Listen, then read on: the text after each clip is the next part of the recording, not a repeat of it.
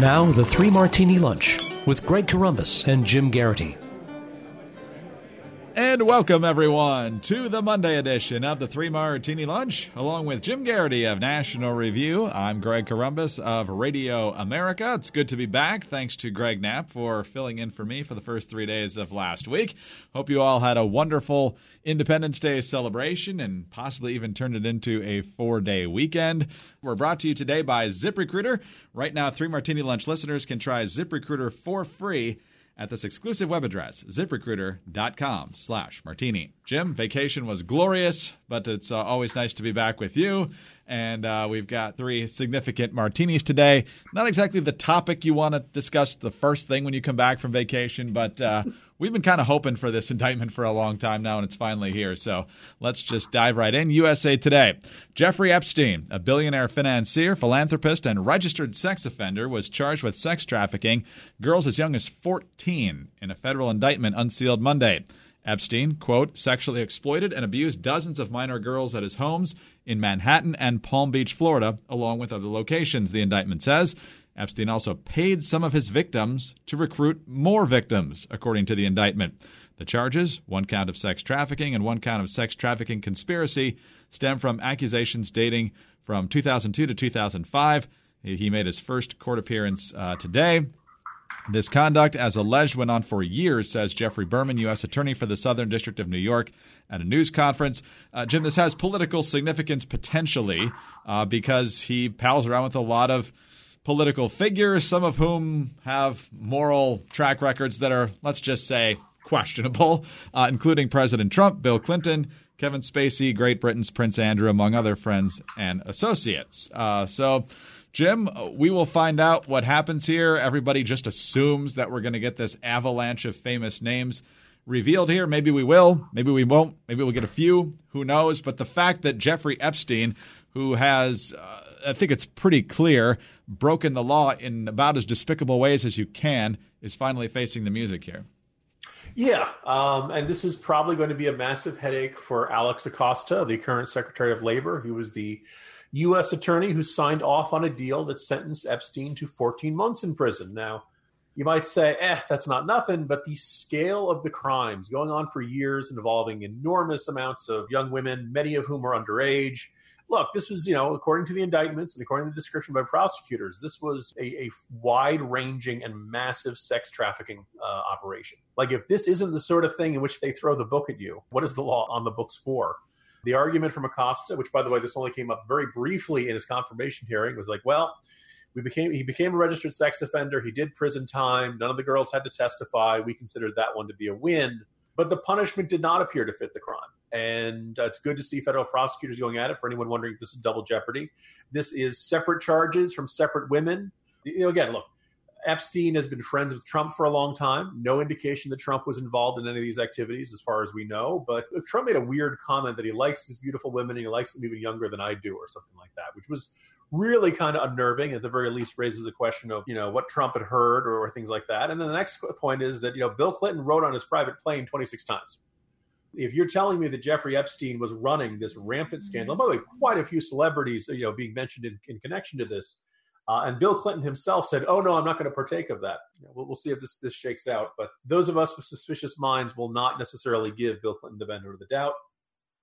We will see how it shakes out. He's still entitled to a fair trial, uh, but he did already plead guilty to you know other you know related crimes in this area. So uh, look, I'm just glad the federal prosecutors get a second bite at the apple, so to speak. Possibility of a much longer and much tougher sentence. Justice has been delayed, but hopefully it will not end up being justice denied. Oh, that's exactly right. And uh, the predictable thing that happened here, of course, is since there are people on both sides of the aisle that have ties to Jeffrey Epstein, uh, the social media world is saying, oh, this is the end for Trump. Others saying, finally, Bill Clinton gets his comeuppance.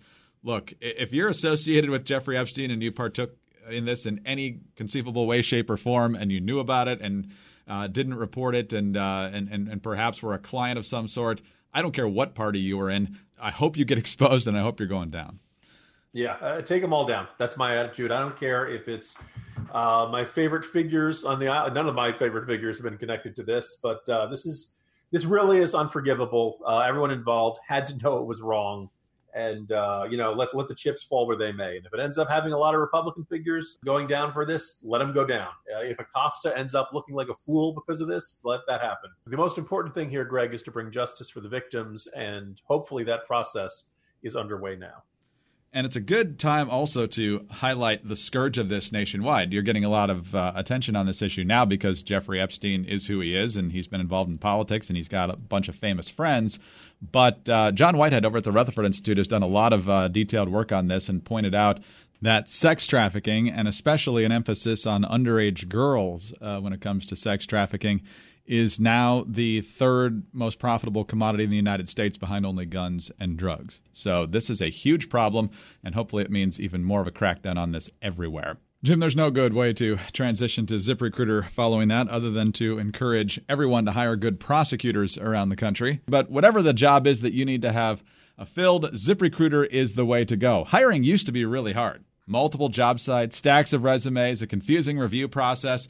But today, hiring can be easy, and you only have to go to one place to get it done, and that one place is ziprecruiter.com slash martini. ZipRecruiter sends your job to more than 100 of the web's leading job boards, but they don't stop there. With their powerful matching technology, ZipRecruiter scans thousands of resumes to find people with the right experience and invites them to apply to your job. As applications come in, ZipRecruiter analyzes each one and highlights the top candidates so you never miss a great match. ZipRecruiter is so effective that four out of every five employers who post on ZipRecruiter get a quality candidate through the site within the first day. And right now, Three Martini Lunch listeners can try ZipRecruiter for free at this exclusive web address, ziprecruiter.com slash martini. That's ziprecruiter.com slash M-A-R-T-I-N-I. ziprecruiter.com slash martini. ZipRecruiter, the smartest way to hire.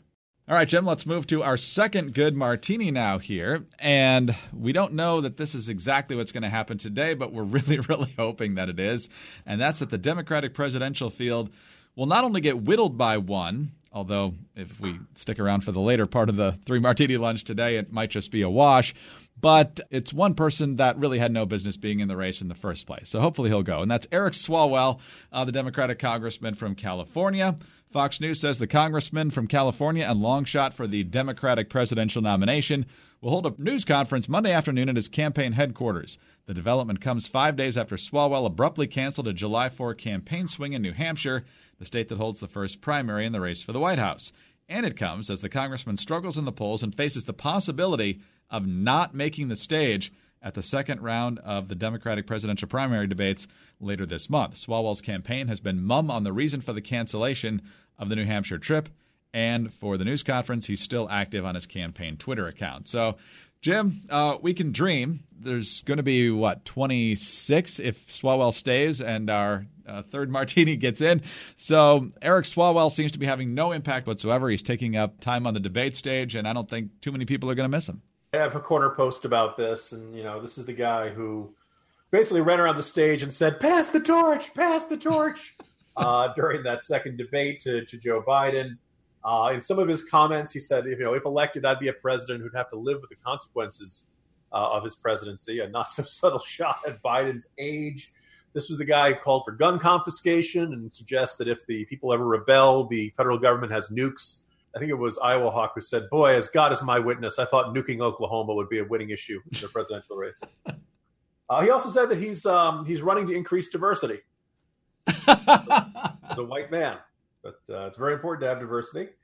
And so, uh, look, uh, you and I will have a lot of fun whacking him around as a pinata. Much to my frustration, though, Greg, no one has told a pollster, as far as I've seen, that when asked an open ended question about who they're voting for in the Democratic presidential primary, no one has answered um, Irving Schmidlap. Because if that had happened, Irving Schmidlap would actually be ahead of Eric Swalwell, who was at zero for many, many consecutive primary polls there. Go a little bit against type here, though, and give a, you know my traditional molecule of sympathy to Eric Swalwell. And for all of these candidates, and maybe you could say this is foreshadowing our, our martini number three here. When you're an elected official, most of the people you encounter want a favor from you. Most of the people you encounter would rather not have you as an enemy. So when you start saying, "Hey, do you think I should run for president?" It's very tough to say, no, you'd be terrible. You're not as charismatic as you think you are. You're not as persuasive. Nobody's heard of you, Congressman. I know you've been on CNN a lot.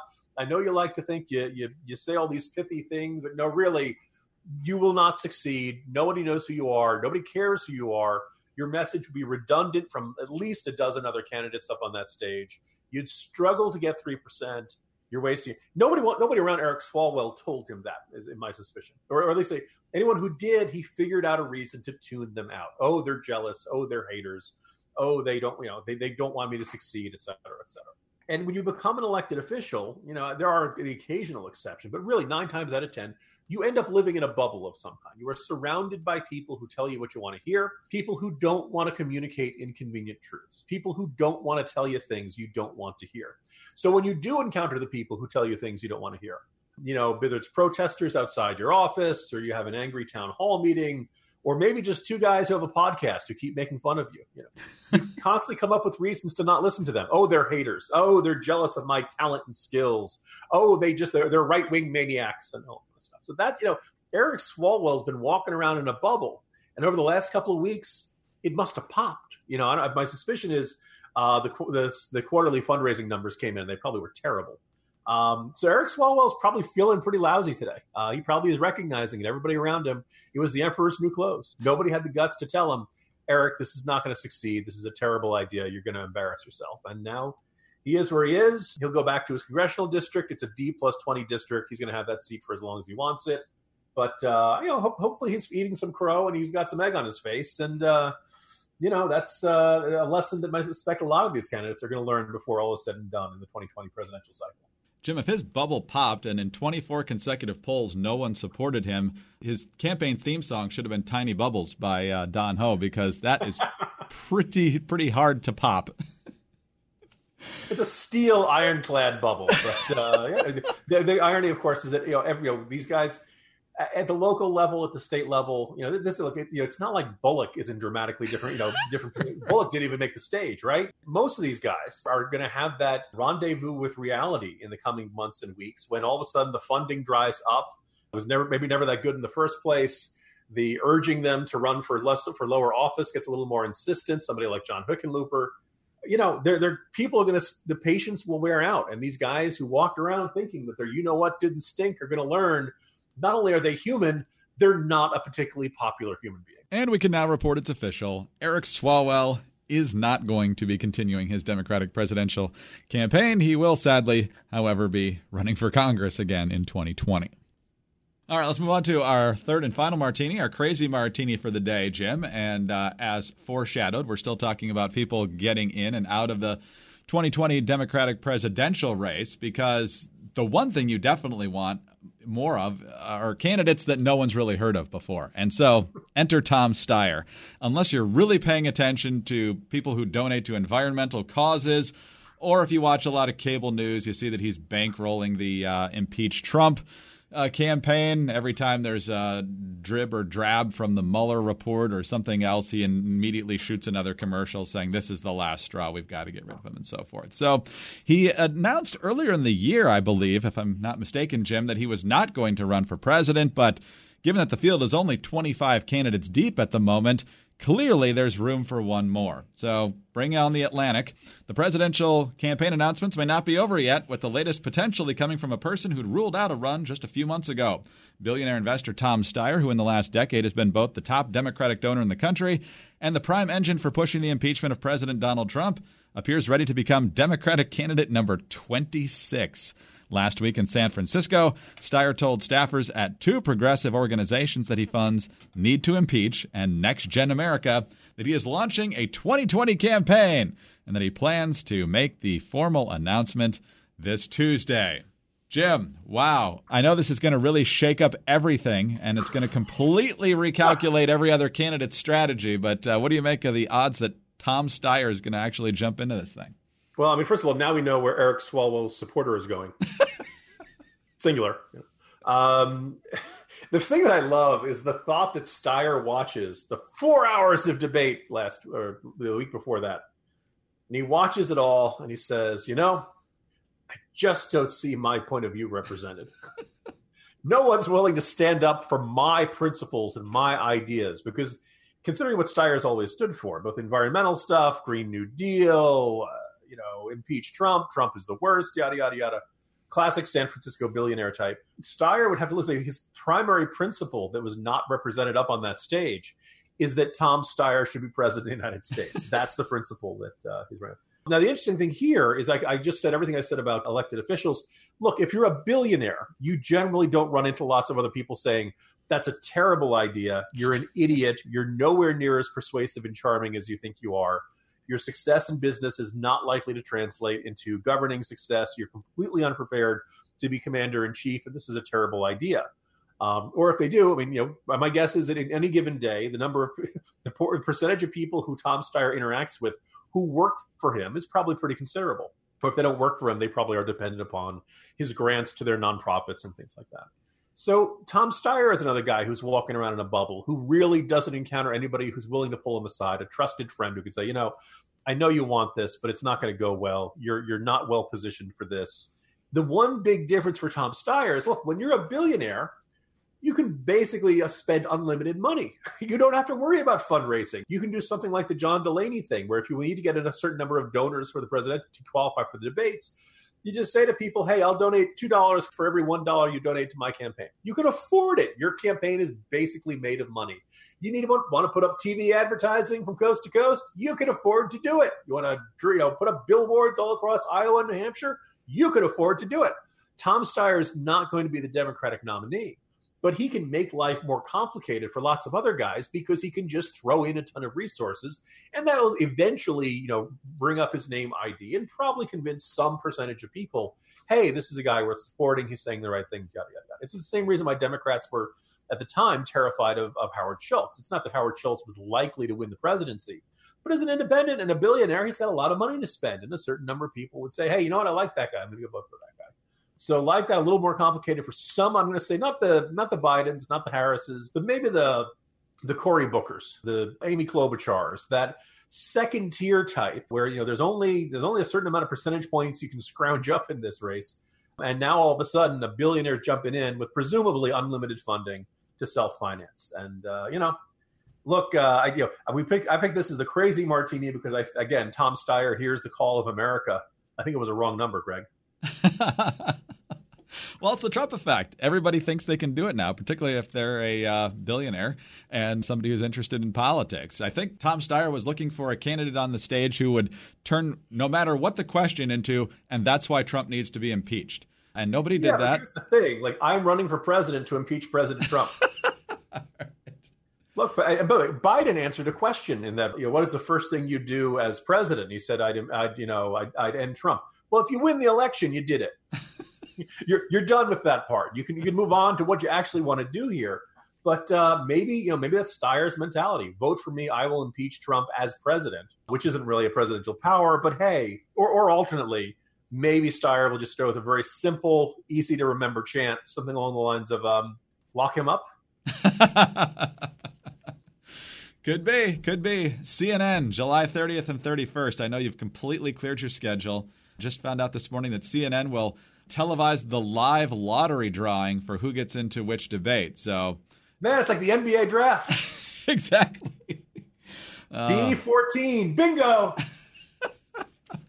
it's riveting. It's riveting. Uh, that's what you got to do to fill 24 hours of cable news these days. Jim, good to be back with you, and we'll uh, do it again tomorrow. See you then. See you tomorrow, Greg. Jim Geraghty of National Review. I'm Greg Corombos of Radio America. Thanks for being with us today. Don't forget to visit our friends over at ZipRecruiter. Try it for free at ziprecruiter.com slash martini. And tune in again Tuesday for the next Three Martini Lunch.